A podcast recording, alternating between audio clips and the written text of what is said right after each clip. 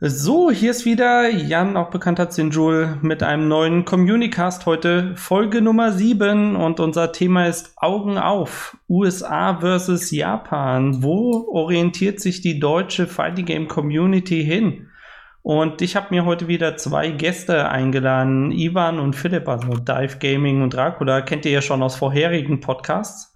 Und äh, bevor wir mit dem eigentlichen Thema anfangen, ähm, möchte ich nur eine kurze Ansprache geben. Ähm, aktuell geht, äh, gibt's ja die Black Lives Matters äh, Bewegung in Amerika und äh, ich möchte an dieser Stelle nur sagen, To Be Community äh, hat keine Akzeptanz für Rassismus. Bei uns sind alle äh, Spieler willkommen, egal ob äh, schwarz, weiß.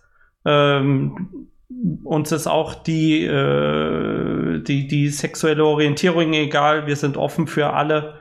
Äh, dementsprechend äh, möchte ich hier nur noch mal sagen, also wir stehen hinter Black Lives Matters und ähm, wir akzeptieren auch hier in Deutschland keinen Rassismus.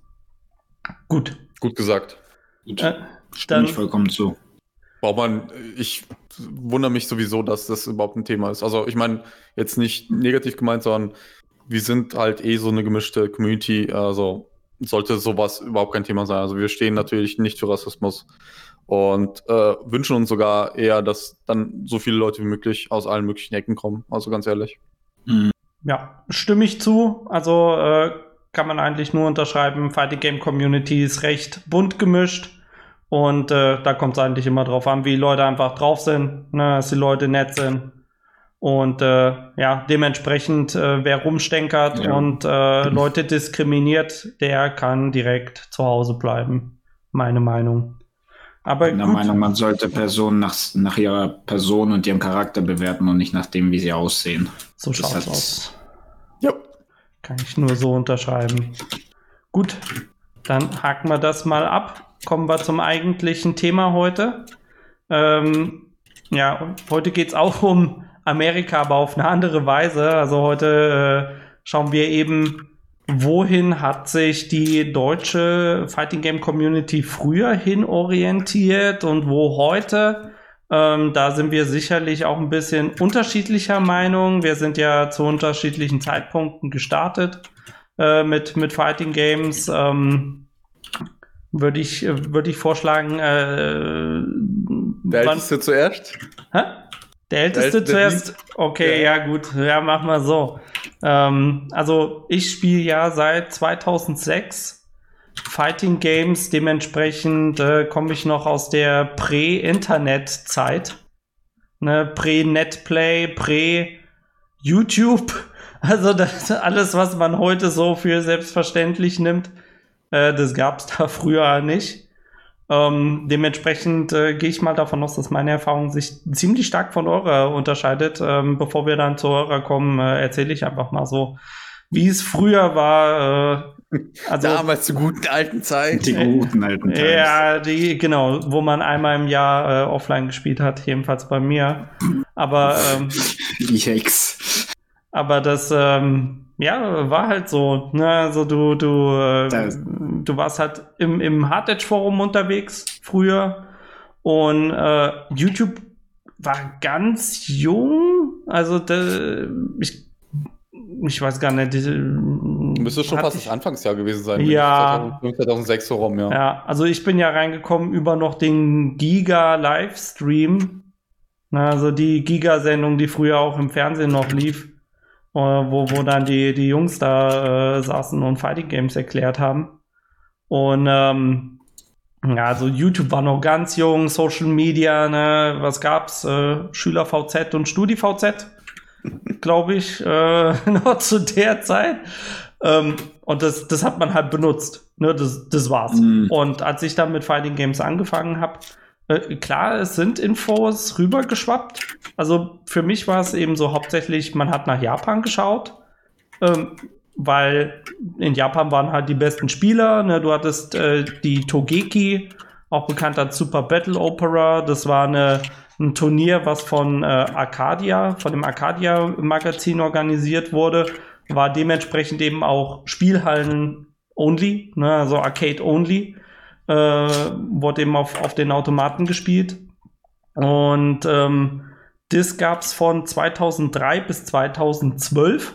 Na, also als ich zweitausendsechs dazugekommen bin, war man nur so mittendrin äh, oder war es noch recht frisch eigentlich.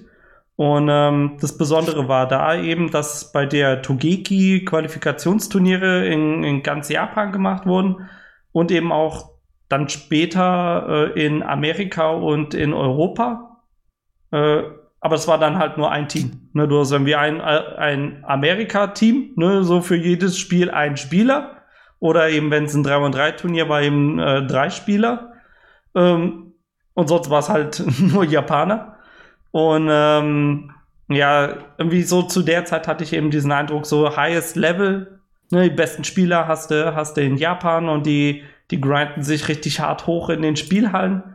War wahrscheinlich auch so in der Retrospektive äh, einer der Gründe, warum die Japaner die stärksten Spieler waren. Die haben halt einfach mehr offline spielen können als jetzt äh, die Europäer oder auch die, die Amerikaner. Ne, die hatten halt einfach mehr Erfahrung. Und Evo, klar, gab's, ne, hat man auch geschaut, aber irgendwie für beide, also beide Turniere war es halt irgendwie schwer, an Footage zu kommen. Evo hatte D V Ds noch, die dann irgendjemand gerippt hat und auf, was weiß ich, combovideos punkt com hochgeladen hat. Also, und, und bei den japanischen Match-Videos war es auch, da war das irgendeine japanische Internetseite von irgendeinem Spieler, der da äh, teilweise ein paar Videos hochgeladen hat. Also das, da musstest du echt, äh, ja, das war schon Detektivarbeit, überhaupt was zu finden. War das schon damals Nico Video schon damals oder war das einfach auch irgendeine random Plattform? Das, ich glaube, das war dann File-Uploads einfach. Ne? Du hattest halt die Website. Das war wahrscheinlich nicht äh, Webstreaming. Ja, nee. Okay. Nee, das war wirklich noch mit Dateien hochladen, runterladen, auf irgendeiner Seite, die, die keiner kennt. Ne, oder irgendwelche japanischen Seiten halt. Ne, so, ja, hier ja. Ist der ganze Tech. Und wenn du Glück hast, stehen unten irgendwelche Kombos, ne, die, die, die ja dann irgendwie kopieren kannst. kannst. Du dir schön dreihundertsechzig p Videos runterladen auf einem I S D N-Modem. Ja, ja. Zum Glück schon mit D S L Flat zu dem Zeitpunkt, Uff. aber ja. Also für, für, für mich war irgendwie so der, der Eindruck früher, ja, ne, wie du, du weißt, es gibt beides, aber guckst eher nach Japan, weil bessere Spieler und irgendwie nach Japan oder nach Amerika reisen war eh nicht. Äh, zu teuer für alle. Die deutschen Spieler waren eigentlich alle ziemlich jung noch damals. Und jetzt sind wir ja eine recht alte Community, äh, haben, haben Spieler, die irgendwie vierzig Jahre alt sind. Aber ähm, ja, früher waren das halt alles irgendwie Studenten äh, oder irgendwie Schüler noch. Ähm, mhm. Klar, ein paar Leute, die gearbeitet haben, aber Reisen war halt generell teurer. Ähm, man hatte eben kaum Kommunikation auch zueinander. Du hattest halt sowas wie Shoryuken-Forum oder irgendwie Kombo-Videos kommen oder whatever, ne, was es da so teilweise gab, äh, was man äh, genutzt hat. Aber ja, es war halt. Es gab kein Social Media, dementsprechend war es so ein, ja, du gehst da hin und guckst irgendwelche Videos an oder liest irgendwie die Foren, aber du wirst eh nie nach, ja, nach Amerika gehen, ne? du, du, du fliegst da nicht hin auf irgendwelche Turniere und online gab es eh nicht, ne? So, ist, ist wurscht, ne? ist, mhm. ist halt wurscht. Ähm, und äh, ja, de- dementsprechend war so mein Eindruck, früher beides alles irgendwie so isoliert, ne, generell, aber dementsprechend ähm, hat man eher nach Japan geguckt, weil da waren halt die besseren, die besseren Spieler und von, von Amerika gab es auch recht wenig Footage. Äh, mhm. Dementsprechend, ja, Japan. Wie, wie, wie sah es denn bei, bei euch aus? Ich glaube, Philipp, du warst zuerst da, ne? Ich bin der Nächste, glaube ich, in der Reihe. Ja, ja. Ich bin ja ab ja zweitausendacht, zweitausendneun angefangen. Ähm, mit Street Fighter drei, mit, ja, null neuner. Äh, mit Street Fighter drei, mit Street Fighter vier natürlich vorher ein bisschen casual gespielt, aber dann erst wirklich zweitausendacht, zweitausendneun wirklich aufmerksam äh, drauf gewesen. Ich glaube, mein erster Kontakt war sogar der berüchtigte ähm, Daigo-Clip. Evo Moment siebenunddreißig, wenn ich mhm. mich nicht recht entsinne. Äh, war aber nur ein Clip. Also es war jetzt nicht so, dass ich gesagt, oh mein Gott, ich schaue jetzt nur auf Amerika oder sowas, aber mhm. das war halt so der erste Clip, den ich gesehen habe, und natürlich mit, zusammen mit dem Trailer und so weiter von Street Fighter vier war es so, it's done, ich will, mich, ich will mich mal da reinarbeiten, was ich dann auch zum Glück erfolgreich geschafft habe. Und die ersten Kontakte, beziehungsweise die, die erste Richtung, wo ich gegangen bin, war gem- ziemlich gemischt, to be honest.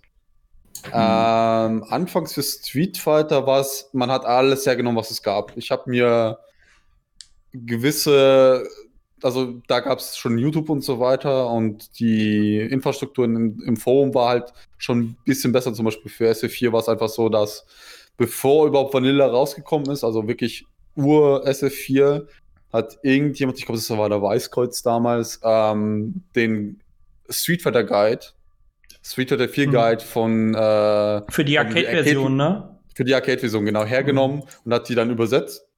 Und natürlich dann auch alles, also war wirklich alles drin. Da war Car-Tros drin, da waren die Kombos drin, da war dann auch wie, wie Focus-Attack-Ding, äh, wie das funktioniert, et cetera die unterschiedlichen Level. Äh, dann auch sowas, äh, was war das alles, Tick-Tros und so weiter. Es war, stand wirklich alles drin. Also wirklich von, von Basic bis Advanced stand alles drin. Äh, und das war dann halt so meine Materie. Also es war dann ein bisschen davon, dann ein bisschen so Arcade-Videos aus, aus Ding, was es damals noch aus S F vier damals gab. Und dann halt ab und zu mal noch andere Sachen. Zum Beispiel kann ich mich erinnern, dass ziemlich am Anfang von Street Fighter vier beispielsweise es ein GameStop-Turnier äh, äh, gab, einmal in Amerika.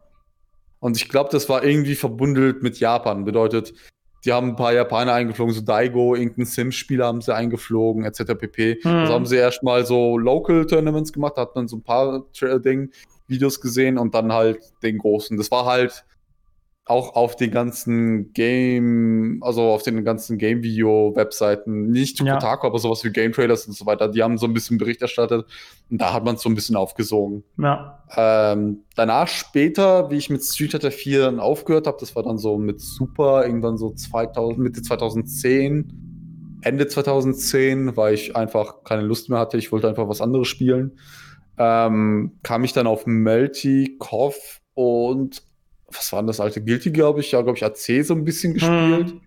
Und da war halt der Trend anders. Das war halt, Amerika hat es schon teilweise gespielt, aber dadurch, dass halt, was wir jetzt gar nicht erwähnt haben, die Arcade-Kultur ist, glaube ich, halt sehr wichtig gewesen in den neunzigern, beziehungsweise auch Anfang bis Ende der zweitausender, würde ich sagen. Also bis in, von zweitausendeins bis zweitausendneun hm. noch gefühlt. Geht natürlich gegen Ende ein bisschen abgeschwächter als sonst.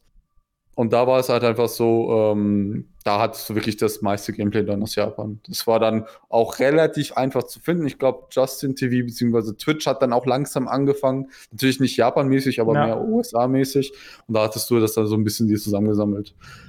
Und meine Tendenz damals, also zu S F vier-Zeiten war gemischt, weil ich da war ich so, das war fifty fifty, je nachdem, was da war. Evo hat sich auch langsam entwickelt zu der Zeit.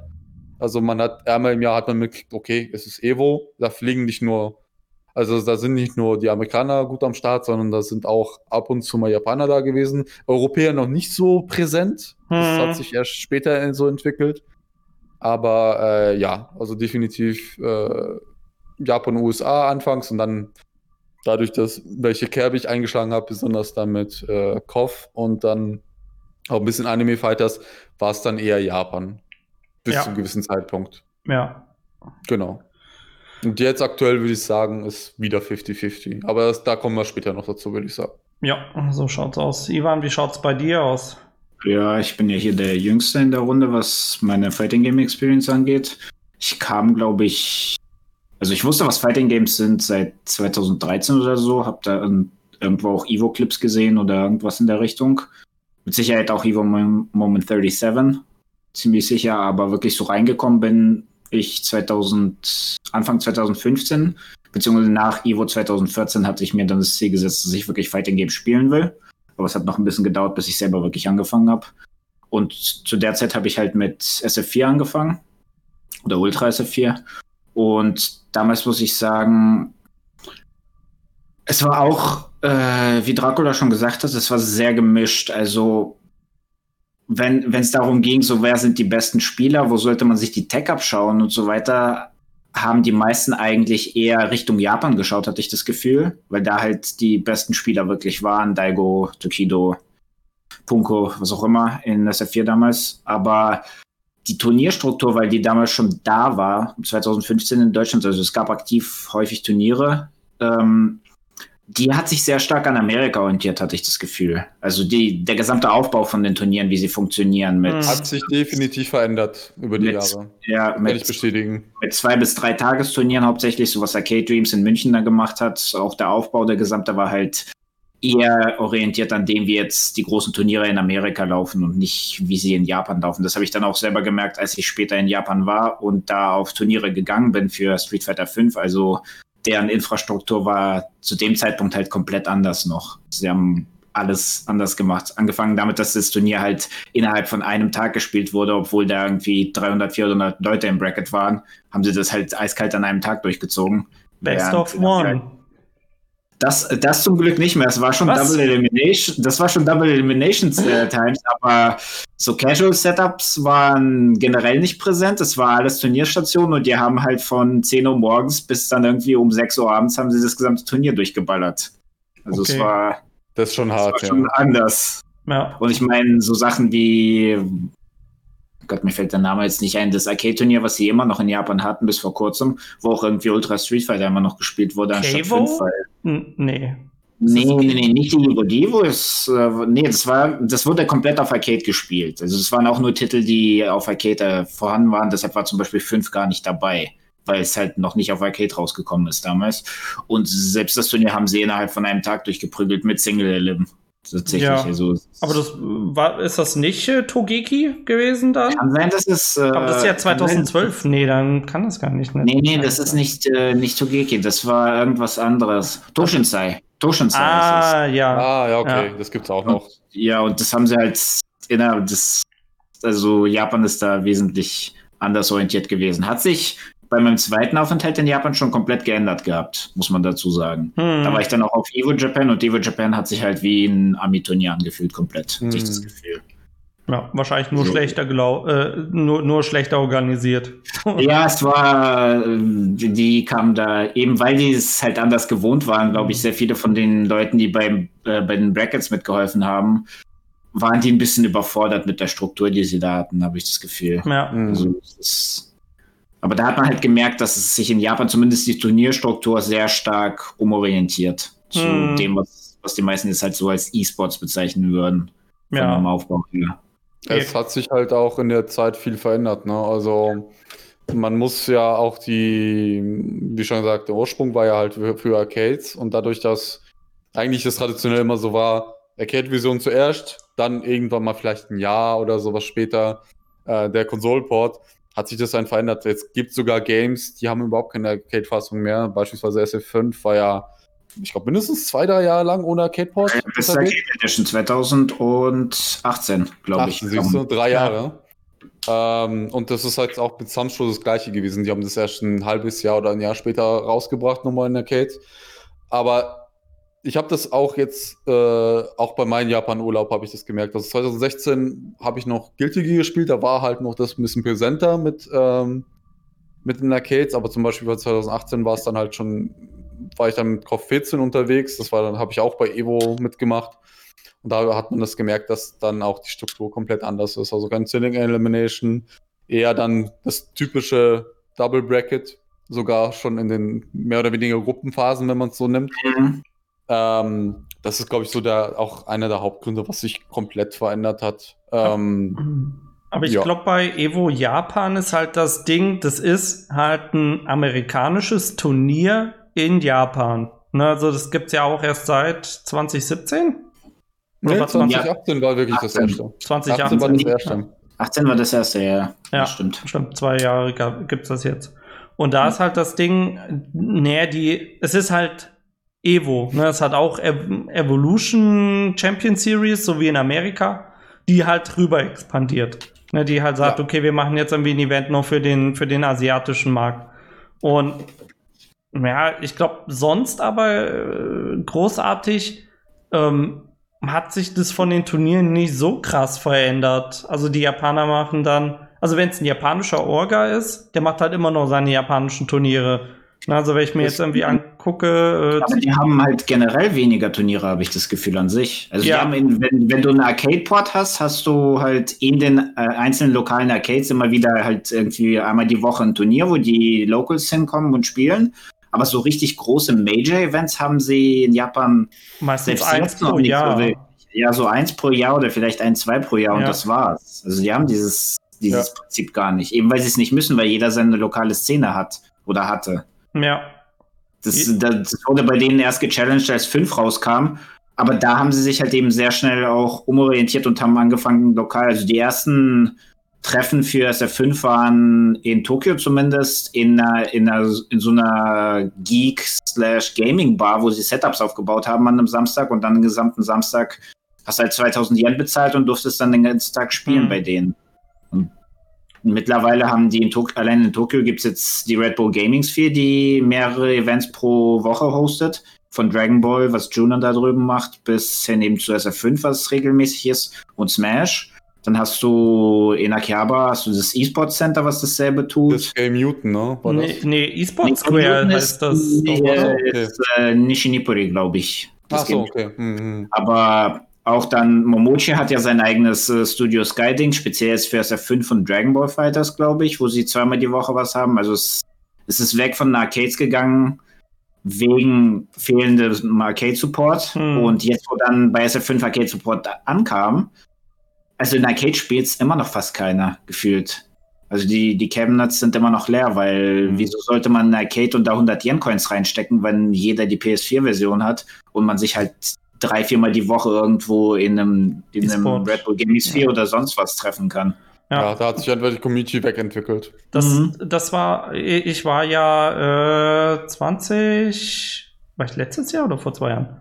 Äh, zwanzig achtzehn, zwanzig neunzehn äh, in Okinawa und äh, da war es auch, da hatte ich, ähm, die hatten eine große Arcade noch oder ich sag mal so eine Arcade, wo, wo die Leute hingegangen sind, die, die ich da kannte.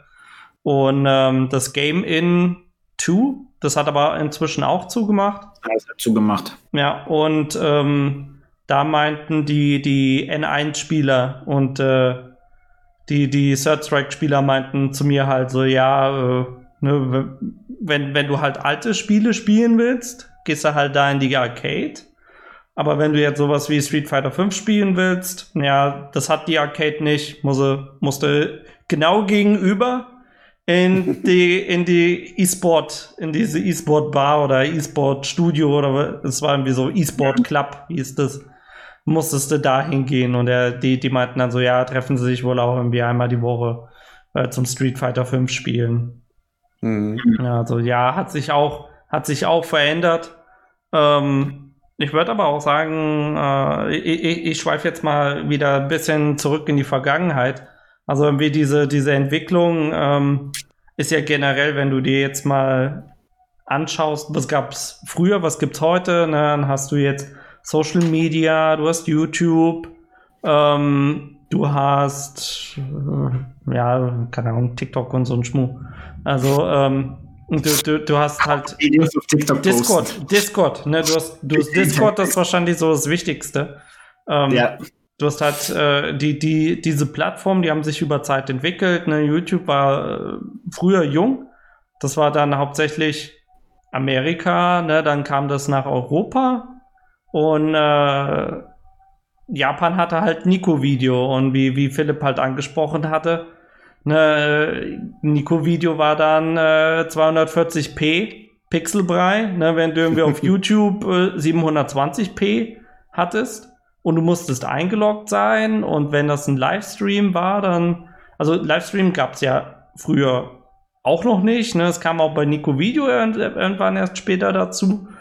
Dann war es so, dass irgendein Premium-Typ deinen Platz weggenommen hat und dann bist du rausgeflogen. Ja, oh, und Gott, das war so also, bizarr, Mann. Also da muss man halt auch echt sagen, ähm, das japanische Internet, ne? Also wie, wie, wie das funktioniert, das hinkt halt einfach zwanzig Jahre zurück. Und äh, das ist meiner Meinung nach auch so ein, also das ist ein Grund, warum man sich jetzt auch mehr nach Amerika orientiert, denke ich. Ähm, einfach weil ähm, ich ja, du, sagen, Sprachbarriere spielt eine Rolle. Ja, das ist der zweite Punkt. Das, das kommt noch dazu, ja. Ja, also der, ich, ich würde halt sagen, der erste Punkt ist, ja, wenn du, wenn du jetzt irgendwie auf YouTube gehst und, und, und suchst halt Street Fighter fünf Turnier oder Street Fighter fünf Tournament oder King of Fighters Tournament oder sowas, ne? Ey, dann findest du halt erstmal irgendwelche, irgendwelche Turniere aus Amerika oder, keine Ahnung, Brasilien oder eben Frankreich. Mexiko, ja, ja. Ne? Also du, du, du findest halt alles außer japanische Turniere, ne? Außer du kennst irgendwie den Namen speziell. Ähm, oder jemand hat das irgendwie äh, reuploadet, ne, mit englischem Titel. Also einfach, dass, dass man das überhaupt findet. Ne, weil keiner geht halt mhm. auf YouTube und tippt irgendwie, tippt irgendwie ein Sto fünf, Taikai, Nihon, Koku, Kokunai, äh, was weiß ich, Kesho, Taisen oder so ein Schmuck. Mhm. Ne, so, ja, kann halt keiner. Ähm, Und, und bei Nico Video war es ja dann erstmal noch so, ja, du musst überhaupt wissen, dass die Plattform existiert und du musst erstmal wissen, wie du sie bedienst und wo du hinklicken sollst. Ja, eine Zeit lang war es halt wirklich noch Japan-only, also es war halt auch nur auf Japanisch und dann gab es dann welche Guides, äh, wo jemand so nett war und dir erklärt hat, wie du da einen Account erstellst. Also es war halt dann schon so wirklich, okay, äh, du kommst jetzt ganz, ganz tief in den Kaninchenbau rein. Ne, ist echt mhm. schwer, aber dann, dann ist es so, jo, jetzt, jetzt bist du drin. Und ja, dann, dann ist natürlich klar, wenn alle Plattformen, die in, in Deutschland auch verwendet werden, von Amerikanern äh, verwendet werden, ja, dann, dann findest du halt ja, amerikanische Turniere. Ne, klar, wie Leute wissen, okay, es gibt krasse Spieler in Japan, äh, irgendwann, ne, aber die, die kommen halt zuerst in Kontakt mit, was weiß ich, früher dann Filipino Champ und K-Brad und Justin Wong und so. Äh, einfach, mhm. einfach auch, weil das Marketing halt besser war. Ne, die, die, ja. die, die, die, die Turniere waren halt auch die größeren oder die haben sich halt auf, auf YouTube präsentiert, hatten dementsprechend auch die Views, dementsprechend findest du es halt auch. Und ich meine, selbst, selbst wenn amerikanische Turniere waren, die Japaner waren halt trotzdem dort. Selbst wenn du irgendwie speziell jetzt gucken wolltest, wie Daigo irgendein Match- Matchup spielst, wirst du trotzdem die Footage von einem amerikanischen Turnier wahrscheinlich finden, weil er halt auch da ist. Ja, so ist es. Das stimmt auch, ja. Und sonst, äh, ja, ich glaube, ähm, irgendwann gab es dann Social Media, ne, mit, mit äh, auch Twitter oder Facebook, wo Leute gepostet haben und, und äh, eben Spielern gefollowt haben und ja, da, es bringt dir halt leider nichts. Ne? Es bringt dir halt leider nichts, wenn du äh, Bonchan followst und der tweetet halt nur auf Japanisch und du kannst kein Japanisch. Dann ist es so, ja, ja du, du followst ihm vielleicht für, für irgendwelche Combo-Videos, ne, die er hochlädt oder wie Match-Highlights, aber äh, es findet halt keine Kommunikation statt. Es ist halt immer in eine Richtung. Nur mit, mit Amerika, mit den Spielern ist es halt irgendwie so in beide Richtungen. Ne? Die sind halt auch irgendwie eher zu greifen, sag ich mal. Mhm. Das ist jedenfalls so, so, so mein Eindruck. Also da, äh, ja, muss ich, ich glaube, dass das Togeki weggefallen ist, ist halt auch noch so ein Punkt, wo, wo sich dann zwei, ja gut, das letzte war halt zweitausendzwölf mhm. und dann, dann, ja, hat man eben gesagt, okay, Togeki ist tot, ähm, ja, dann, was, was gibt's jetzt noch an Turnieren? Ja, Evo. Ne, Evo ist das Größte. Ähm, und dann, dann ist jetzt auch Evo so der, sag mal, die Weltmeisterschaft. Ne, so ein bisschen, oder das, das größte Turnier weltweit, wo Leute aus der ganzen Welt hin, hinreisen, um, um teilzunehmen. Mhm. Ja, de- dementsprechend, ja, dadurch, dass in Japan dann noch so ein bisschen die Turniere weggebrochen sind, die äh, im Ausland Prestige hatten. Ja, jedenfalls die Leute, die, die eben auch in der F G C drin sind, äh, naja, dann ging es halt für den Einsteiger immer, okay, äh, Amerika, die großen Turniere. Und ähm, jetzt heutzutage ist es halt für mich auch so, äh, ähm, ihr habt ja Evo Japan angesprochen, das ist halt der kleine Ableger. Ne? Das ist so ein, ja, okay. Das ist halt der jüngste Ableger, mehr oder weniger. Ja, ja, es hat, es hat einen Ableger, aber also es hat nicht das, das richtige es, Ding. Es, ne? es, ist, es ist zwar Evo, aber es ist nicht die Evo. Genau. Es ist, es ist nicht Vegas. Ja, es das, ist ja, das ist halt so ein bisschen, wir werfen jetzt mal in Japanern irgendwie ein, ein Event entgegen, weil da gibt es halt super viele Spieler. Ja. Äh, und äh, ja, dann, dann, ich würde sogar heute sagen, du hast wahrscheinlich sogar mehr große Turniere in Europa als in Japan. Ja, klar. Äh, würde ich definitiv so sagen. Allein von der Capcom unterschreiben. Allein von der Capcom Pro Tour haben wir, was haben wir, wahrscheinlich so zwölf Stops oder so in Europa überall verteilt insgesamt. Ja, und dem, dementsprechend für mich ist in Deutschland ein, was, was halt erstaunlich ist. Ja. An sich. Also, ja. Ich finde halt, dadurch hat, hat Japan auch so ein bisschen die Bedeutung, also so ein bisschen an Bedeutung verloren. Ähm, einfach weil du halt sagst, okay, die, also die richtig, richtig großen Events sind halt in Amerika mit zehntausend Spielern, ne, oder ich weiß gar nicht, was war, was war Evo? acht Und ja. äh, noch mit Zuschauern und irgendwie, das läuft im Fernsehen auf E S P N und äh, hat richtig, also richtig krasse Production. Und in Japan ist halt so, ja, okay, du hast halt ein Turnier, ne, du hast irgendwie Evo Japan oder irgendwie Toshinsai. Ähm, Wie war das? Und das aber dann auch, keine Ahnung, es gibt kein Preisgeld, ne, weil darf man nicht. Darf man nicht in ja, Japan. Ich wollte gerade sagen, wie war das mit dem größten Smash-Turnier, was in Japan bisher stattgefunden hat? Irgendwie fünftausend äh, Teilnehmer, der Erstplatzierte kriegt einen zehn Kilogramm Sack Reis. Und das ich glaube, halt Golden Controller oder sowas. Ja, so in der Richtung, genau. Das ist halt so. Und eine Umarmung von Sakurai, ja? Ja. Weil er es demandet hat oder so. Ja, das ist halt. Ja, das aber ist ja schon ein bisschen bitter, ja. Also, das ist definitiv, also die, ich denke mal, auch so ein bisschen die Kultur von Japan hat es dann halt auch ein bisschen nicht direkt zurückgehalten, aber halt halt nicht weiterentwickelt, sagen wir es mal so.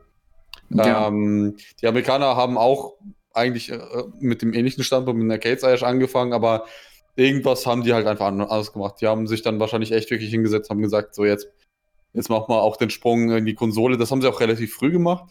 So, ich zweitausend, zweitausenddrei. Es gibt alte drei Videos. Drei oder vier, genau was. Genau. Ja. Da gibt es alte Videos. Ich weiß nicht, von wem das jetzt nochmal genau war. Ja, stimmt, war. Ich meine, Evo, Evo, Evo Moment siebenunddreißig ist schon nicht mehr auf Arcade. Das ist ja schon eine Konsole, wo sie spielen. Genau, das das ist, also, das ist zweitausenddrei ist äh, siebenunddreißig, soweit ich mich okay, erinnere. Genau. Ja. Ja, weil ich habe Dokumentation gesehen, da haben sie auch schon angefangen zu jammern, so, äh, weil das ja früher erst, also es hieß ja Battle by the Bay erst. Genau, bis zweitausendeins. War es genau. Battle by the Bay. Das war ja war das erst Arcade-Ursprung und dann haben sie sogar innerhalb von Shoryuken waren sie so, ey, das könnt ihr nicht machen, ihr könnt jetzt nicht auf Arcade, auf irgendwie für deren Augen halt äh, Ding, äh, niederträchtige Konsole runtergehen, weil es gab schon ein paar kleine Unterschiede, aber jetzt nicht so extrem wie jetzt. Ähm, ja, aber das Ding ist halt, wenn du dreihundert, selbst wenn du nur dreihundert Teilnehmer hast und die mh. irgendwie in fünf Turnieren durchballern musst innerhalb von ein, zwei Tagen, wie viele Arcade-Maschinen brauchst du? Und da zum selben Zeitpunkt, bei denen halt die Arcades gestorben sind, konntest du auch nicht mal an die Maschinen rankommen. Sie waren ja. halt nicht mehr da. Es war halt so ein bisschen Prestige, sagen wir es mal so. Klar, ähm, ich meine, die, die Puristen wollten halt weiterhin Arcade haben, weil ja. nur Arcade Perfect ist gut genug, aber muss man sich halt anpassen. So. Ja, äh, das hat man gemerkt. Aber dann haben sie einfach irgendwie die Kurve gekriegt. Jetzt so, natürlich, ich finde so am stärksten haben die halt wirklich ich würde sagen, von ja, zweitausendzehnern bis halt zweitausendzwanzigern haben sie halt am stärksten zugenommen. Ich würde sogar sagen, den größten Sprung haben sie so dreizehn, vierzehn gemacht, wo man dann wirklich, äh, wo man so Hightime S F vier war, man mhm. hat den Support auch von Capcom bekommen, das ist auch was komplett Neues gewesen, dass mhm. man den Entwickler von einem Fighting Game hat und der sich sogar die Mühe nimmt und sagt, okay, wir machen eine, eine, eine World Tour, die ist, die Season ist einmal komplett im Jahr, also von Anfang, keine Ahnung, Anfang des Jahres bis Ende des Jahres, so mhm. bis November, Dezember, dann hat man die großen Finals und fertig. Und die, also auch wenn ich Capcom manchmal Shit gebe, aber Capcom hat das richtig gemacht und hat gesagt, ey, äh, wenn ihr ein relativ relevantes Turnier seid, dann äh, geben wir euch ein bisschen Unterstützung, sei es in Punkten. Und das hat schon den meisten Leuten geholfen, halt dahin zu gehen. Und besonders nicht nur das, sondern das hat auch den äh, Organisern so ein bisschen mehr Antrieb gegeben. Okay, wir müssen das ein bisschen besser gestalten, ein bisschen ähm, strukturierter und so weiter. Und es hat, glaube ich, auch die Experience so ein bisschen geholfen, sagen wir es mal so. Und ja, äh, und das hat halt Japan gefehlt, weil die wahrscheinlich auch nicht nur an sich nicht so traveln, auch so, du bist halt Topspieler, sondern weil das einfach, keine Ahnung, die haben das einfach auch für sich selber, haben sie nicht so den, den, äh, wie soll ich sagen, Diese den Präsenz, Need nicht oder? gesehen. Ja, die haben einfach den, den, die haben das einfach nicht gebraucht, weil die mhm. haben gesagt, äh, unsere, also die Spiele, die man spielen wollen, oder zumindest die Fighting Games, die gespielt werden, werden halt weekly oder sowas im, im Ding, äh, in irgendeiner Arcade gespielt, fertig, und das war's. Und jetzt, glaube ich, bis auf K S B oder K vier E O und halt Togeki und to- Toshinsai gab es dann auch nichts wirklich, wo die gesa- Leute gesagt haben, deswegen müssen wir groß, groß traveln oder sowas. Ja, also ja. ich glaube, es ich mein, ist auch... Es ja, sorry, mach du, mach du zuerst. Ja. Es war bei denen ja auch die Struktur, ich meine, zumindest für Toshinsai ist ja die Qualifikationsstruktur, dass sich jeweils aus jeder Region ein Spieler durch die Arcades qualifiziert. Ja. Heißt, du bindest halt auch die Arcades damit ein. Direkt. Ja. Und dann hast du halt dein ein großes Championship für Japan pro Jahr und das reicht denen. Mhm. Ja, das war halt mehr auf nationaler Ebene gesehen. Und die haben das Internationale gar nicht gebraucht. Ich weiß jetzt auch gar nicht, ob jemals, jemals Japan noch mehr in die internationale Ebene überhaupt einsteigen will. Aber ich denke mal mit... Sie versuchen es im Moment sehr stark.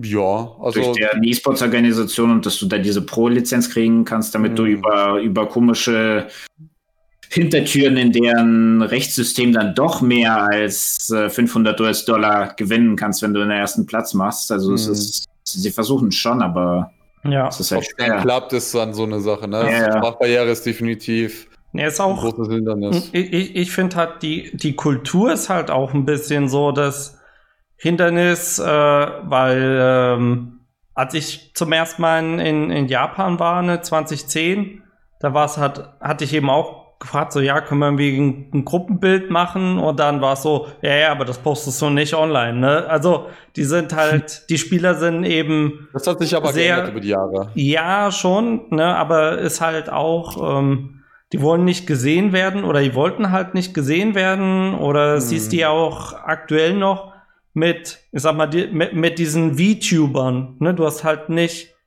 Du aber halt, das ist ein anderer Trend, das würde ich jetzt nicht yeah. unterschreiben. Nee, aber das kann man, das finde ich schlechten, ja, das ist der Grund ja, definitiv. Aber anders, du hast halt auch keine echte, keine echte Person da sitzen. Na, also da, die, die äh, Japaner oder ähm, ich, ich weiß halt nur früher auch die Koreaner, ne, die wollten dann irgendwie nicht, die wollten nicht gesehen werden beim, beim StarCraft-Turnier. Ne, wenn die Kamera hm. auf, auf sie draufgehalten hat, dann so, uh, schön erstmal Hände, ja, Hände vor, vors Gesicht. Also die, die wollen halt auch nicht so nicht so präsent sein, und wenn du halt auch online nicht so präsent bist, äh, im Moment, ja, mit den, mit den japanischen Profispielern hat sich's geändert. Also die wissen halt auch, dass sie online präsent sein müssen, um ihre Marke äh, zu stärken.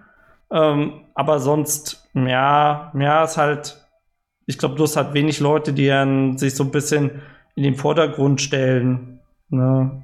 Und ja, ich meine, das macht aber auch von der Kultur her Sinn. Die sind halt auf das Gesamte orientiert und nicht auf Einzelpersonen.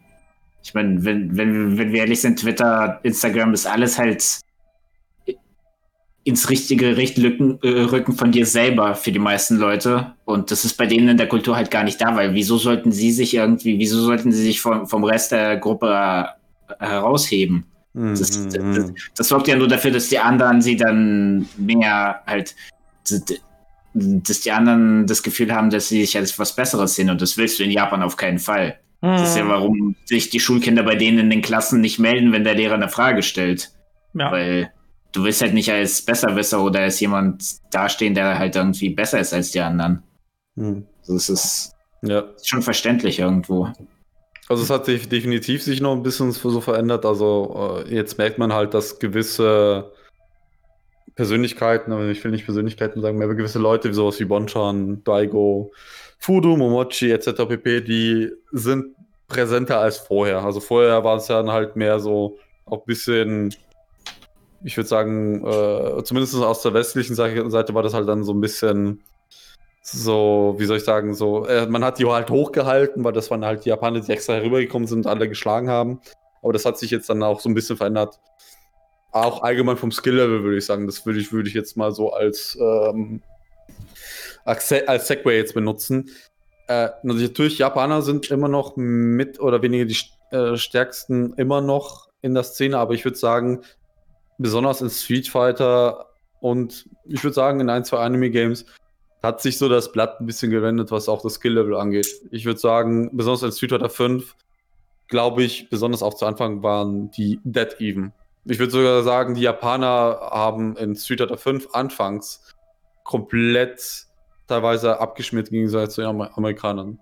Besser auf ein paar kleinere Ausnahmen, ja, würde ich ja, so ja. Also, es gab, es gab ja halt immer so einen Takeuchi oder irgendwie einen Gachikun, der irgendwie mal mithalten konnte, aber an sich, die Turniere waren halt dominiert von Amerikanern am Anfang genau. tatsächlich. Ich meine, L A Joe hat es irgendwie geschafft, bei Evo in die Top acht zu kommen, was, ich glaube, er selber, was er selber, glaube ich, nicht so wirklich erwartet hätte. Ja. Also es ist, war schon wirklich... Und jetzt würde ich auch sagen, zum Beispiel früher in den zweitausendern war es halt, wenn Daigo irgendwo hingeflogen ist, der hat ja. alle geschlagen in fast jedem mhm. Game. Und jetzt ist... Ich möchte ihn jetzt nicht runter äh, schlecht Boah, reden oder Daigo. so. Aber Daigo ist besonders jetzt in den... Also er hat jetzt schon in den letzten Jahren mal wieder, mal hin und wieder ja, mal nee, Ergebnis äh, abgeliefert. Er hat wieder mal durch, aber es ist halt... Aber der Blow-Up in ein paar Matches oder sagen wir in ein paar Turnieren war schon real. Also wo er nicht mal aus dem Fuß irgendwie rausgekommen ist und dies und das. Also da ist definitiv ein Wandel am Start. Äh, ich würde sagen, G G ist... Also ich möchte so ein paar kleine Beispiele geben. G G war auch... ist immer noch ziemlich Japan-orientiert, aber es gibt immer, immer wieder gute Beispiele, wie zum Beispiel äh, Lost Souls, äh, cool, denk, wie, denk, wie heißt das andere nochmal? Pepper Slash und so weiter. Es gibt immer so einzelne Spiele, die dann definitiv äh, mithalten und auch teilweise mal Matches abnehmen und so weiter. Ähm, und auch in, zum Beispiel, bestes Beispiel ist King of Fighters, das ist super mega gemischt. Also, äh, aber es war schon von Anfang an mehr oder weniger so. Aber jetzt in letzter Zeit, besonders auch in den größeren Turnieren, ist einfach so, wenn da auch mal jemanden aus Südamerika kommst, da kann es schon passieren, dass es auch einmal früher rausfliegt als, als sonst. Das mhm. erwartet, ja. ja. So wie bei der. Und ich denke mal, das, das ist einfach auch verschuldet, weil nicht nur, wie wir es schon erwähnt haben, durch Social Media, Twitch, YouTube, auch Online-Play sich das mehr etabliert hat, dass jeder so fast den gleichen Zugang hat. Und ich finde auch, Tech ist, findet man viel früher als Ding als vorher. Vorher mhm. war es immer so, wenn man mal ein Matchvideo geguckt hat, oh, was ist da passiert? Man hat dann zurückgescrollt und hat dann das irgendwie versucht rauszufinden oder nachzukreieren. Aber jetzt ist halt einfach, überall kriegt man die Infos. Man kriegt auch teilweise von den Japanern mal Infos, dann übersetzt es irgendjemand und dann, ah, okay, dann versucht man das äh, irgendwie nachzukreieren. Und ja, das ist definitiv auch äh, ein Ergebnis von der westlichen Seite, wo das dann auch eher in den Westen tendiert. Ja, also ich, ich glaube es halt auch, äh, ja, wie du sagst, und du hast einfach auch mehr Spieler, die, die äh, Tech posten, ne, die irgendwie präsenter sind und äh, ja gut, mit Englisch als, als Standardsprache, ne, wie, wie du sagst, irgendjemand ist vielleicht so nett und übersetzt mal das japanische Video, aber ja, es äh, Good Guy Juna, ne? Ja, oder F G C Translated. Ja. Aber es hat auch eig- meistens, ja. ja. Ist, ist ja eigentlich auch ähm, ein bisschen, äh, wie soll ich sagen, ist ja schon auffällig, dass du zwei Dudes in, in Japan hast, die dann irgendwie dir erzählen, wie die japanische F G C so ist oder die dich da irgendwie so reinholen. Und also du brauchst halt auch die, die Amis, die dir die, die auf Englisch dann sagen, wie es da so abläuft. Und ja, weil Englisch halt jeder versteht, außerhalb ja. von ja. Japan. Ja, aber und Japan halt Englisch nicht verstehen. Ja. Also es ist halt... Immer noch nicht, leider, ja. Ja, ja das, das ist ein Problem. Ein ja, das hat echt ein, das hat echt ein Problem. Also das äh, fand, fand ich auch schwierig. Ne? Ja, ich habe fünf Jahre Japanisch gelernt, irgendwie bei mir hat es nicht Klick gemacht und einigermaßen, ja, ich kann mit den Leuten reden, aber halt so n- nicht richtig tiefgründig irgendwie über die Spiele und ja, dann mit Englisch kommst du halt nicht weiter. Ne? Also du, ja. du gehst zu einem Event oder zu einem Turnier und da sind irgendwie dreißig Leute und dann würdest du auch denken so, ey, wenigstens einer kann doch bestimmt ja, sich so auf Englisch unterhalten. Halt darauf, dass einer wenigstens halbwegs Englisch kann, aber ja. das ist nicht immer der Fall. Ja. Vor allem, ich glaube, ich glaube, das ist auch tatsächlich, äh, ich weiß jetzt nicht, aber ich würde vermuten, bei älteren Games, also bei Legacy Games, ist das wahrscheinlich noch sogar viel schlimmer als bei neueren Releases, weil bei neuen kommen teilweise so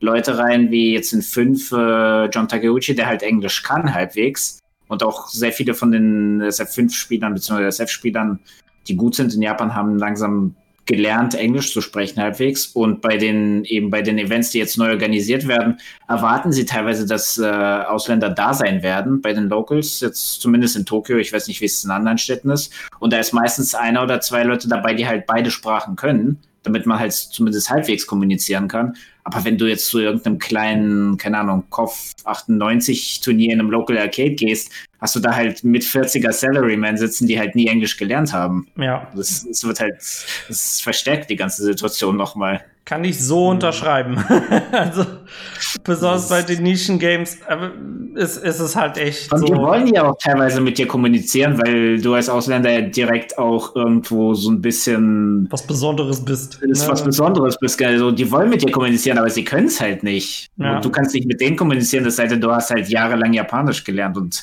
ich habe selber ja jahrelang Japanisch gelernt. Das Japanisch, was ich in diesen Jahren angelernt habe, reicht nur bedingt, um sich über Fighting Games zu unterhalten. Also es ist sehr schwer.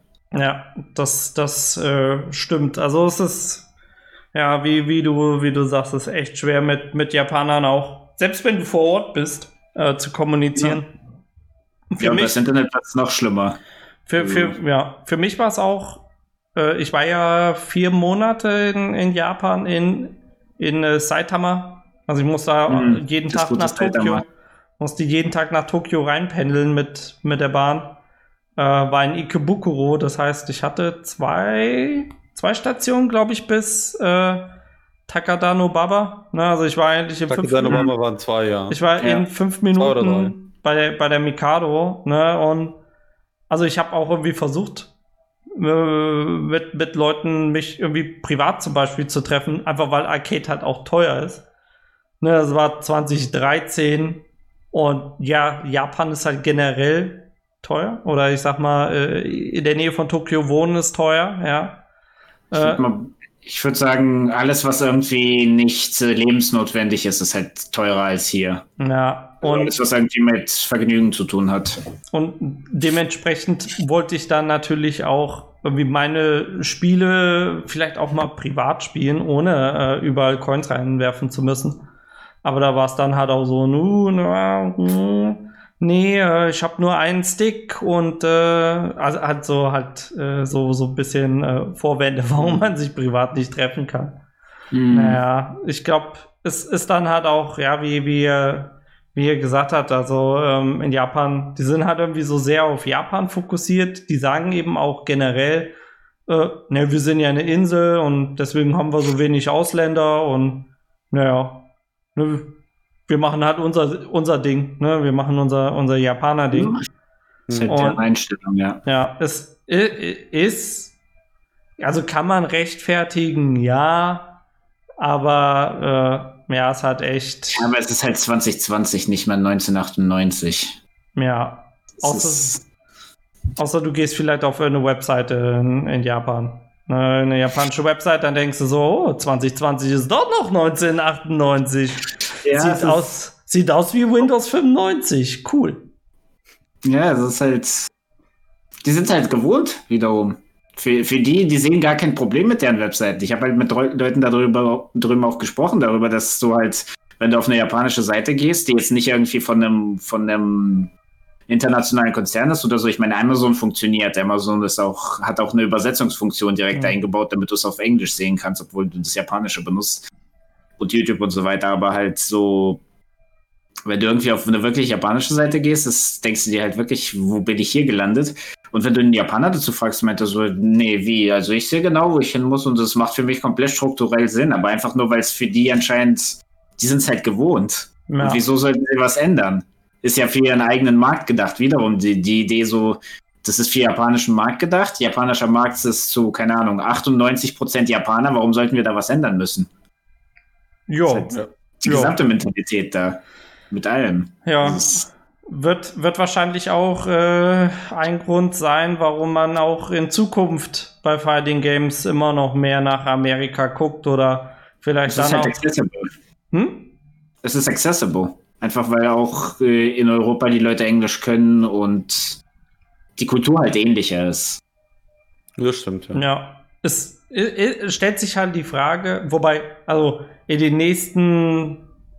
In den nächsten paar Jahren wird es sich wahrscheinlich nicht ändern, dass äh, auch Europäer hauptsächlich nach Amerika gucken, einfach weil da sind, also die amerikanischen Turniere sind halt nochmal um, um ein gutes Stück größer als die europäischen Turniere.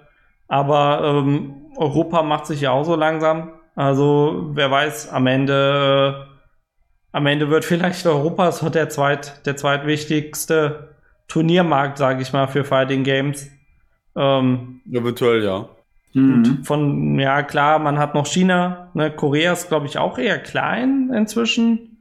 Äh, Südkorea, die haben ein paar gute Spieler, aber die machen auch irgendwie so sein ihr Ding. Und, und China ist halt eh komplett äh, Great Wall of China, ne? Great Firewall of China, ne? Irgendwie äh, kriegst du keinen, keinen Einblick. Irgendjemand lädt vielleicht mhm. ein paar Q Q-Match-Videos hoch auf YouTube. Ne? Kauf Äh, Matches äh, über Q Q-Games, die sie gespielt haben von Chao Hai oder so. Aber äh, ich wollte ich wollt so gerne mal dieses riesige K O F siebenundneunzig-Turnier sehen, wo es dann irgendwie zwanzigtausend... Meinst du das mit dem Haus und so weiter? Mit dem da gab es doch auch eins mit dem, mit dem Haus, da, wo irgendwie irgendein Reicher äh, auch so ein Invitational gemacht hat und dann irgendwie, ich weiß nicht, ob es eine riesige Summe von Geld war oder irgendwas anderes, aber es war halt unrealistisch hoch. Okay. Es war, ich weiß gar nicht, ob er sogar ein Haus oder sowas Ding als Preis hatte. Es war richtig bescheuert, so, ja. so wo du denkst, so, what the fuck? Ein Haus in China? Was ist der Marktwert von diesem Haus? Keine Ahnung, aber es war halt ein, nee, ein reicher Dude, ja. der K O F siebenundneunzig bis zu Tode liebt und sagt, ey, ich mache jetzt Turnier dafür. Hm. So, ich mache mein, ich habe so Blackjack und Nutten, so nach, nach der Wahl. Ich mache mein eigenes Turnier mit Blackjack ja, und also ich, das gehört zwar nicht zum Thema, aber ich finde es schon schade, dass man von China, beziehungsweise von Korea, von Korea, Korea kriegt man so Korea geht. Ja. Korea geht, aber von China merkt man wirklich am Markt am wenigsten, obwohl die echt auch starke Spieler haben und so weiter. Liegt auch wahrscheinlich an deren Kontur ein bisschen, aber ich hoffe, dass sie auch irgendwann mal überschwappen, weil ich habe das Gefühl, besonders jetzt, wenn man... Ich würde sagen, ja? Ich würd sagen, da gibt es echt starke Parallelen zwischen Japan und China, wie die das halt eben managen, weil mhm. ich meine, du kannst alles finden, was du willst da, äh, da drüben, aber geh halt auf, was ist das, Dojo oder wie auch immer deren Streaming-Seiten heißen. Mhm. Und wurschtel dich erstmal durch deren komplett obstroses Design durch und finde die Videos. Ja, mhm. ist ja mit Korea auch, mit Afrika. Ne, die haben ja Afrika als äh, Plattform. Also da streamen zum Beispiel die ganzen StarCraft-Profispieler oder ehemaligen mhm. Profispieler, die sind dann auch irgendwie angestellt bei Afrika oder sind irgendwie Partner, dass die besonders wenig Gebühren dann abgeben müssen an, an Afrika. Und ja, das ist halt irgendwie... In, in, in Asien, jedes Land macht irgendwie so sein eigenes Ding. Ne? Also du hast irgendwie kaum eine übergreifende Plattform.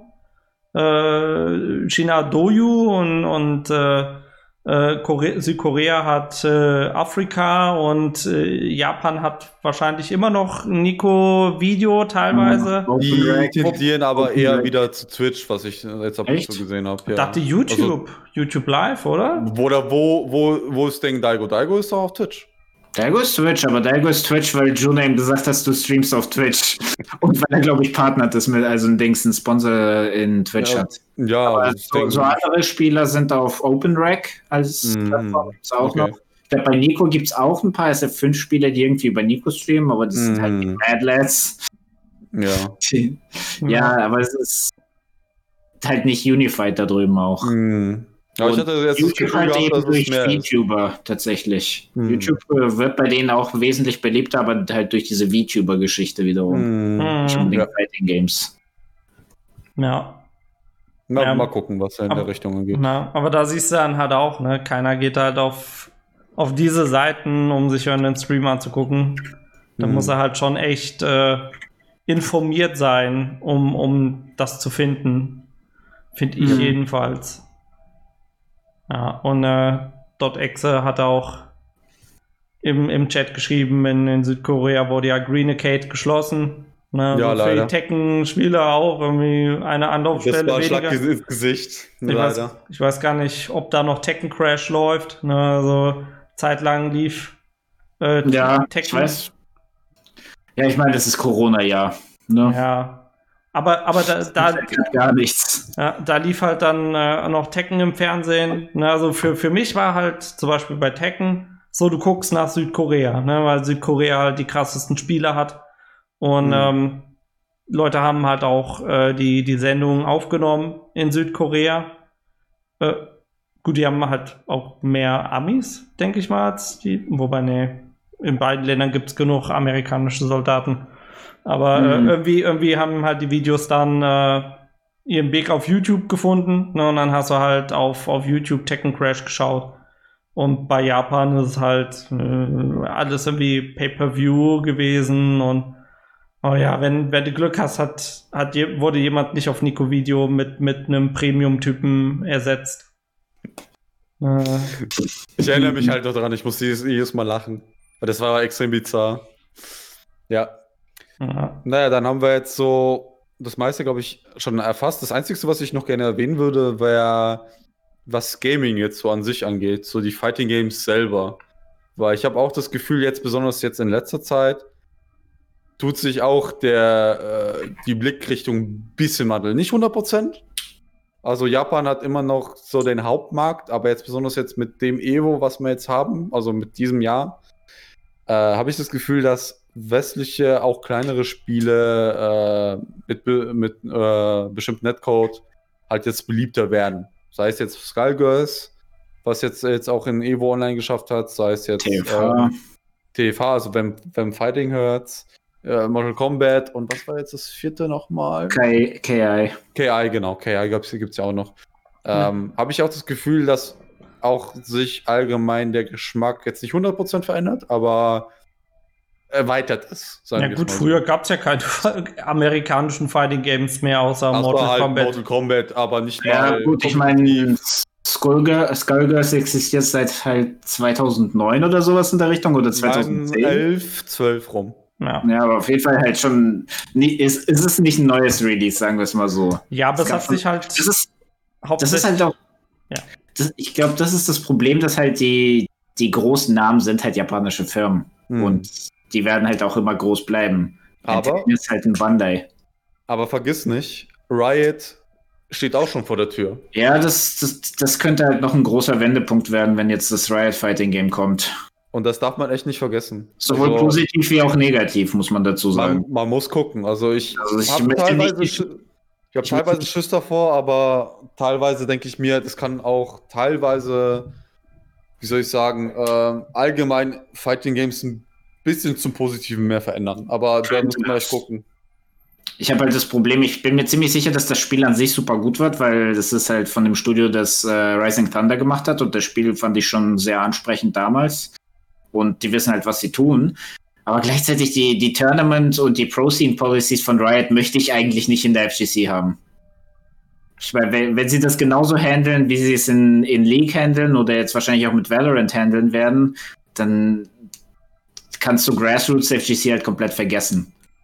Ja, Frage ist, ob es das halt keine tu- Turniere geben. Wenn die, wenn Riot sagt, hier, wir machen unser eigenes Pro-League-Ding dafür und die Spieler müssen sein und die spielen dann exklusiv nur unser Game und als kleines Turnier kannst du dann halt kein, kein Turnier mehr veranstalten, weil sie dir sagen, hier, du, du kriegst die Lizenz dafür nicht. Mhm. Ja. Ja gut, das kann natürlich, ja, das kann kann halt sein. Also bei, bei Valorant machen sie es ja, glaube immer noch so, dass sie einfach erstmal Turniere laufen lassen haben und äh, eben schauen, wie sich das entwickelt, und wenn das gut ankommt, dann machen sie halt ihre Profiliga. Ich weiß nicht, ob sie da jetzt inzwischen was gemacht haben. Ich meine, das war ja bei League am Anfang auch so, dass die ganzen Turniere das halt veranstalten durften, aber irgendwann kam halt der große Hammer, wo die gesagt haben, hier, wir haben L C S in jedem, in jeder Region und alles andere wird halt äh, runtergeschraubt und ist nicht mehr professional.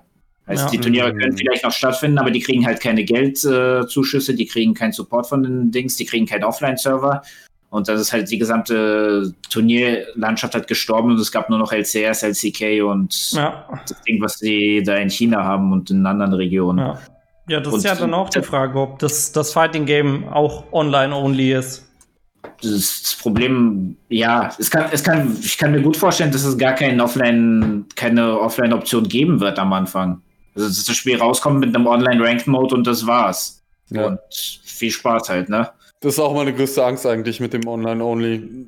Natürlich, wenn sie halt guten Netcodes und so weiter haben, dann ist es schon okay, aber ich finde, das könnte so ein bisschen, ja, wie ich schon sagen, die Atmosphäre einfach verzehren, würde ich sagen. Mhm. Also allgemein auch den Zugang zu den Games. Natürlich, wenn sie, je nachdem, wie sie es designen, und vielleicht ist es ja so addicting, dass sogar der letzte Pleb das irgendwie jeden Tag spielen will und dadurch das Netcode gut ist und du jeden Tag jemanden findest und vielleicht das Matchmaking sogar godlike ist, wo du sagen kannst, ich krieg nur Leute mit meinen Punkten und sonst keinen äh, und ich habe eine gute Experience, dann ja, aber ja, müssen wir mal gucken, aber das finde ich eher ein anderes Thema. Aber man sieht, den Punkt, den ich eigentlich äh, machen wollte, ist, man sieht halt besonders in den letzten Jahren, dass zumindest der Westen sich auch mehr zutraut. Mm. Äh, Riot, ein, ein Beispiel, aber ein anderes Beispiel, auch wenn ich kein großer Fan von den Games bin, aber zum Beispiel NetherRealm Studios mit Injustice und Mortal Kombat sind jetzt nicht international, also internationale Bomben, beziehungsweise auch nicht ähm, kompetitive Bomben, die haben auch so teilweise Probleme, wo sie strugglen, aber, mm. die, aber die sind mehr oder wenigstens sogar die, ich würde sagen, die zweit-, drittprofessionellsten nach. Also, okay, Capcom, Capcom ist jetzt nicht die professionellste, aber sagen wir mal, die, wo am meisten pushen. Ins Klo. Ja? Na, aber ich meine zumindest im Thema Tour, im Thema Pushen, ja, ja, da haben wir auch ja Warner Brothers noch dahinter. Die ja. versuchen da schon einiges rauszuholen. Besonders, du musst dir mal so Verkaufszahlen mal angucken von, von Injustice oder von, von Mortal Kombat. Die sind ziemlich hoch. Die sind, glaube ich, sogar Äh, im Durchschnitt, glaube ich, würde ich das sogar sagen, also das ist jetzt nur, was ich im Hinterkopf habe, sogar die erfolgreichsten. Auch wenn es mehr Casual-mäßig ist, dadurch, dass... Von den Verkaufszahlen ist definitiv äh, M K das erfolgreichste Fighting-Game, ja. was es überhaupt gibt. Jedes Release haben die, die, die knacken innerhalb von ein paar Monaten die fünf Millionen verkauft Marke. Ja, definitiv. Was, was Capcom bei S F fünf halt nach wie vielen Jahren immer noch nicht geschafft hat. Also es ist halt ja. nicht vergleichbar. Deswegen, und da, man merkt auch, zumindest in Japan zum Beispiel, ich würde jetzt mal Axis jetzt mal als Beispiel hernehmen, die versuchen sich gerade leider auch jetzt in eine andere Richtung zu entwickeln, was mir leider nicht zu hundert Prozent gefällt. Also beispielsweise einfach Strive. Und, aber da muss man dann gucken, wie es dann ist. Also allgemeiner Trend, den ich jetzt auch zum Positiven finde, ist einfach, dass jetzt auch mal, was auch für uns jetzt aktuell zu der Situation wichtig ist, ist, dass weil die, der Westen hat den Trend mit Rollback Netcode gegeben, nicht nur äh, jetzt mit den aktuellen Games, sondern früher schon mit den Emulatoren mehr oder weniger. Ähm, scheint jetzt der Trend so langsam auch in Japan rüber zu schwappen und da muss ich sagen, da schaut, glaube ich, auch die ganze F G C jetzt gerade mehr oder weniger in den Westen, weil ja. die bis jetzt, würde ich sagen, also zu dem jetzigen Zeitpunkt auch die bessere Experience liefern wird. Ja. Ist halt, ein, ist halt ein entwickelterer Markt als früher, würde ich sagen. Also so, so mein Eindruck. Also warum, warum sind die Turniere in Amerika so groß? Ja, klar, auch weil du Spieler hast, aber mhm. ähm, Firmen sehen eben auch Fighting Games als ein Marketing-Tool. Ne, die haben ja, ja das äh, Red Bull Conquest, glaube ich. Ja. Äh, zum Beispiel, also da hast du dann halt Red Bull, die, die sagen, okay, ist, ist ein guter Weg, Werbung zu machen. Und in, in, in Europa ist halt noch schwierig, ja, wobei man aber auch sagen muss hier, äh, also ich sehe dasselbe Potenzial. Also ich sehe dasselbe Potenzial in, in Europa und auch in Deutschland. Äh, in Deutschland muss man halt nur gucken, äh, sowas wie Mortal Kombat äh, ja, wird halt in Deutschland nicht E-Sport werden. Äh, nee. Einfach weil es zu, zu brutal ist. Ja, ja einfach nee, historiebedingt. Das, das Ding ist halt auch, ich habe das Gefühl, Europa jetzt nicht unbedingt, aber Amerika hat halt von Anfang an so einen so einen Fokus auf, auf Spectacle und auf, äh, auf halt alles, was irgendwie populär ist, wird in Amerika, jetzt nicht nur bei Videogames, bei allem möglichen, halt zu, zu einem zu einem Zuschauerding entwickelt. Zum weil Phänomen die Firmen entwickelt, eben, ja. weil die Firmen eben sehen, sie können dadurch äh, halt Verkaufszahlen generieren, während in Japan die Spielerhersteller zumindest bis vor kurzem, für, also zumindest mir, mir kommt es so vor, als ob die halt ihr Produkt sehen als das Produkt, und wenn sie das rauspushen, also Release ist da, dann ist deren Arbeit getan. Heißt, das Produkt ist da, die Leute sollen es sich kaufen und sie kriegen halt das Geld dadurch rein, aber sie versuchen nicht irgendwie das Produkt noch weiter zu pushen, um damit noch mehr Geld zu machen. Hm. Während in Amerika halt ein N A S eben erkennt, gut, wir können dadurch dann mit E S L-Partnern und eine Pro Tour machen und verkaufen dadurch wesentlich mehr Einheiten, und Leute merken, dass, dass es das Game gibt. Oder eben Red Bull merkt, hey, hier gibt es Leute, die passen in unsere, in unsere Marktgruppe im Endeffekt, sind alles jüngere, also eine jüngere Generation, die halt auch Energy Drinks trinken. Also können wir, wenn wir da jetzt, keine Ahnung, ein paar Millionen in so eine Turnierserie investieren, können wir halt das Ganze wieder zurückgewinnen und nochmal extra durch Verkäufe dadurch. Ja. Und das sehen die in Japan, glaube ich, noch, oder haben es bis vor kurzem noch nicht so wirklich gesehen. Mittlerweile gibt es ja bei allen größeren japanischen Entwicklern die eigene Pro-Tour. Oder war zumindest eigentlich für zwanzig zwanzig wäre ja das Jahr gewesen, wo wir eine gehabt hätten für so ziemlich jedes japanische Fighting-Game, glaube ich. Dragon Ball hatte eine, B B Tech hätte eine gekriegt. Ähm, so Calibur, Tekken, Dragon Ball. Tekken, ähm, S F fünf, obviously. Unis, weiß ich nicht, ob das bei einer von den Axis-Touren auch mit drin war. Aber nee, ich glaube, war, nur, war doch nur äh, B B Tech und Granblue? Granblue, genau. Nur die beiden. Ja, also, ist vielleicht als einziges größeres jetzt aktuelles japanisches Game nicht, aber aber halt die, das wäre jetzt das Jahr geworden, und dann kam halt, naja, Corona, ne? Ja. Und das war dann ein Blow-up für, für wiederum die Japaner, weil, weil dann jeder gemerkt hat, oh, diese Games sind halt nicht spielbar, wenn es nicht offline ist. Ja. Also, das ist ja, das stimmt. In beiderlei Richtungen eigentlich wäre zwanzig zwanzig oder ist zwanzig zwanzig so das Jahr, wo sich das ändert. Ja. Ja, ich glaube, das ändert sich halt auch in, also jedenfalls in Deutschland, ne, dass ein bisschen mehr mhm. Richtung online geht. Oder ja, ne, müssen wir halt. Da, da äh, ist halt, hatten wir ja auch schon, schon drüber gesprochen, äh, über F G C und Corona. Äh, Du kannst halt nur noch online spielen, und anscheinend sind die japanischen Spieler halt nicht für, für online ausgelegt. Nee, und äh, ja, das siehst du halt auch bei, bei Evo am Lineup. Ne, offene Turniere gibt es nur für die amerikanischen Spiele mit Rollback. Und die anderen sind so, ja, vielleicht machen wir ein Invitational oder Showmatches, ne, so in die Richtung, äh, wo, wo die Leute dann, keine Ahnung, einen Kilometer entfernt wohnen. Einfach damit es, damit die Connection nicht abbricht. Ja. Hier hat gerade äh, Hagebeats eine Frage gestellt, und zwar: Findet ihr nicht, dass die japanischen Entwicklerstudios viel zu oft ihre Unzuverlässigkeiten durchgehen lassen? In anderen Genres werden Spiele, deren Features, denen Features fehlen, die einfach neue Standards sind, wie zum Beispiel Rollback bei Fighting Games, hart an der Kasse oder durch die Community äh, abgestraft. Uh. Also das wäre... Also ich, ich würde sagen, ich, man wird schon gestraft. Also aber wir kaufen trotzdem die Games. Ich meine, also ich wusste, ich wusste, dass Samsung Punkt net Code scheiße ist, bevor ich mir das Game gekauft hatte, und habe es mir dann halt trotzdem geholt. Das ist ja trotzdem Geld, was dann an den Entwickler geht, obwohl ich es eigentlich hätte nicht tun sollen. Oder jetzt Granblue genauso. Ja. ja. Ich glaube aber, da ist es nicht, geht's nicht drum, irgendwie die Entwicklerstudios zu supporten unbedingt, sondern es ist halt so ein, in, in Deutschland ist halt auch der Fokus offline, ne, oder du sagst halt, Online-Turniere zählen nicht, ne, du kannst halt ja. super toll online sein, aber das, bei dem Spiel hast du immer fünf, fünf Frames Lag. Und das ist nicht so wie, wie offline, und äh, da online, äh, gewinnt vielleicht nicht der bessere Spieler. So in dem Dreh.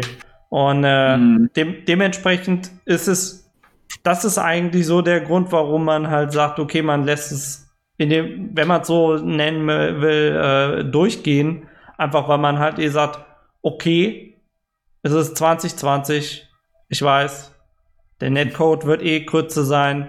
Na, aber was ist die Option? Du kannst halt entweder sagen, okay, ich spiele einfach gar kein Fighting Game mehr.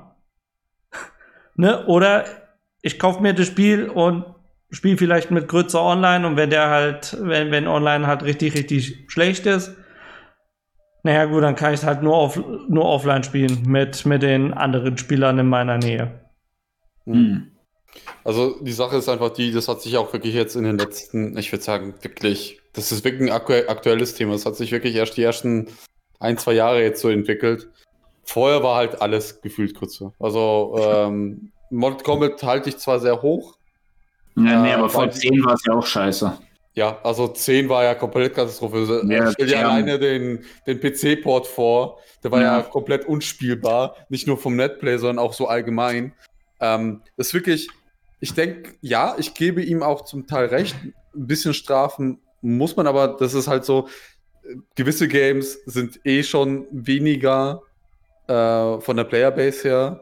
Und natürlich ist es, äh, hat sich auch der Support allgemein verändert. Ich würde auch S N K mal wieder so eine Lanze brechen. Die haben wirklich mit vierzehn sich extrem ins Zeug gelegt, auch ähm, vom, von der Patch-Kultur und so weiter. Da finde ich, da haben sie viel richtig gemacht. Mhm. Ähm, aber ich gebe definitiv recht. Also jetzt denke ich mal, das wird auch so jetzt das Hauptargument, beziehungsweise auch mehr so, mehr im Fokus stehen, jetzt besonders der, der Situation gegeben, dass viele Dinge, also viele Leute wahrscheinlich jetzt gewisse Games nicht kaufen wollen, wenn sie gewisse Sachen nicht haben. Mhm. Ja. Aber ja, so, ich, Samsung, gebe ich recht, hat auch anfangs viel Scheiße gemacht, also jetzt nicht nur Netplay-mäßig, sondern auch so gewisse Elemente waren nicht gut, aber das haben sie zum Glück relativ fix gepatcht. Also, ja, wir geben den teilweise, also nicht nur japanischen, sondern auch westlichen, geben wir teilweise ein bisschen Leeway, was das angeht. Also ein bisschen äh, Ding, aber wenn wir jetzt wirklich alles so extrem kritisch sehen würden, dann äh, wären wir jetzt nicht zu dem Punkt, wo wir jetzt sind mit ja. Fighting Games allgemein. Weil mhm. dann hättest du schon, keine Ahnung, am Anfang an gleich komplett aufhören müssen, weil wieso sollte ich Third Strike auf P S zwei spielen, wenn das nicht die gleiche Geschwindigkeit hat wie der Arcade-Port, bla. Und ich meine, es gab wahrscheinlich Leute, die es gemacht haben, aber um ganz ehrlich zu sein, zu einem gewissen Punkt hat man das dann auch ignoriert. Ja. Und um ehrlich zu sein, diese, die Games, die jetzt halt, wie gesagt, seit Jahren eigentlich existieren mit Robo-Ignite-Code, das, ja, die gibt's zwar und es ist toll, dass die Entwickler sich da reingesetzt haben und das gemacht haben und die Communities, die sie spielen, sind definitiv halt besser dran damit, wenn sie online spielen wollen, aber ich meine, wenn ich mir so überlege, ich kann jetzt halt entweder Street Fighter V mit Shit Netcode spielen, aber halt mit all den ikonischen Charakteren und dem Gameplay von Street Fighter, oder ich spiele jetzt halt das Pony-Game, was halt ja, keiner das, spielt. Das, der Geschmack ist halt auch wichtig, ne? Ich und ich das spiel, zu, zudem, ich spiele das Pony-Game, also so ist ja. es nicht, aber es ist, es ist trotzdem, ich kann verstehen, warum die meisten es halt nicht spielen wollen. Ja, also der Druck ist da, sagen wir mal so. Haki Beats schreibt jetzt noch, ist nur so ein Hot Topic. Ich habe den Eindruck, dass amerikanischen Entwicklerstudios weniger Hype und Liebe entgegengebracht wird, während aus Japan fast alles gefressen wird. Ich glaube, das ist ein das falscher ist Eindruck. So also das da muss man definitiv heutzutage. Guck, guck dir den Capcom Hate Train an, der mittlerweile seit vier Jahren läuft und halt läuft und läuft und keine Bremsen hat. Ja, oder oh, guck Guck einfach mal an, wie Leute auf C O V vierzehn reagiert haben bei den ersten oh, Videos. Zwei Grafik. Oh, ne? Ne, das ist halt ein Meme geworden. Und äh, ja, bei Samsho war es dann halt auch so ein bisschen so, ja, neues Samsho, aber ne, wie, mal schauen, wie es wird. Also hat ja. man dann schon mhm. so ein bisschen abgewartet und ich glaube, das ist halt jetzt generell auch so, einfach weil du äh, durch diese Patches verändert sich das Spiel halt immer. Es ist halt nicht so, yo, hier hast du Street Fighter drei, ne? Third Strike. Okay, gab's noch mal ein paar Änderungen, die jeder gehasst hat. Aber ähm, das war halt so, ja, du hast die eine Version und die spielst du. Ne? Und bei Street Fighter fünf ist so, ja, du hast Season eins und Season zwei und Season drei und Season vier. Und irgendwie mal ist Nash gut, mal ist Nash scheiße, mal ist, keine Ahnung, Nash, Nash nicht mehr Nash. So irgendwie vom Spielstil. Äh, da wird halt viel durcheinander gemischt. Und dementsprechend würde ich halt sagen, heutzutage ist es eher so, du brauchst gar nicht so viele unterschiedliche Spiele spielen, weil das Spiel sich eh jedes Jahr verändert. Solange es supported wird. Mhm. Und die ja. großen Firmen, äh, Bandai Namco mit Tekken, Capcom mit Street Fighter V, äh, ja gut, bei Axis äh, vielleicht irgendwann mal. Nichts mehr. Aber ähm, Tech war jetzt eine ziemlich lange, lange Zeit halt gut unterstützt, aber jetzt aktuell ist irgendwie so Flaute. Ja, und ansonsten generell ist halt, warum, warum spielen zum Beispiel in Deutschland wenig Leute die amerikanischen Fighting Games? Naja, liegt halt am, am Gameplay. Ne? Skullgirls mhm. ist Marvel versus. Capcom zwei in Boy. Balanced und da ist halt so ein Balanced. Ja, großer Führungsstriche.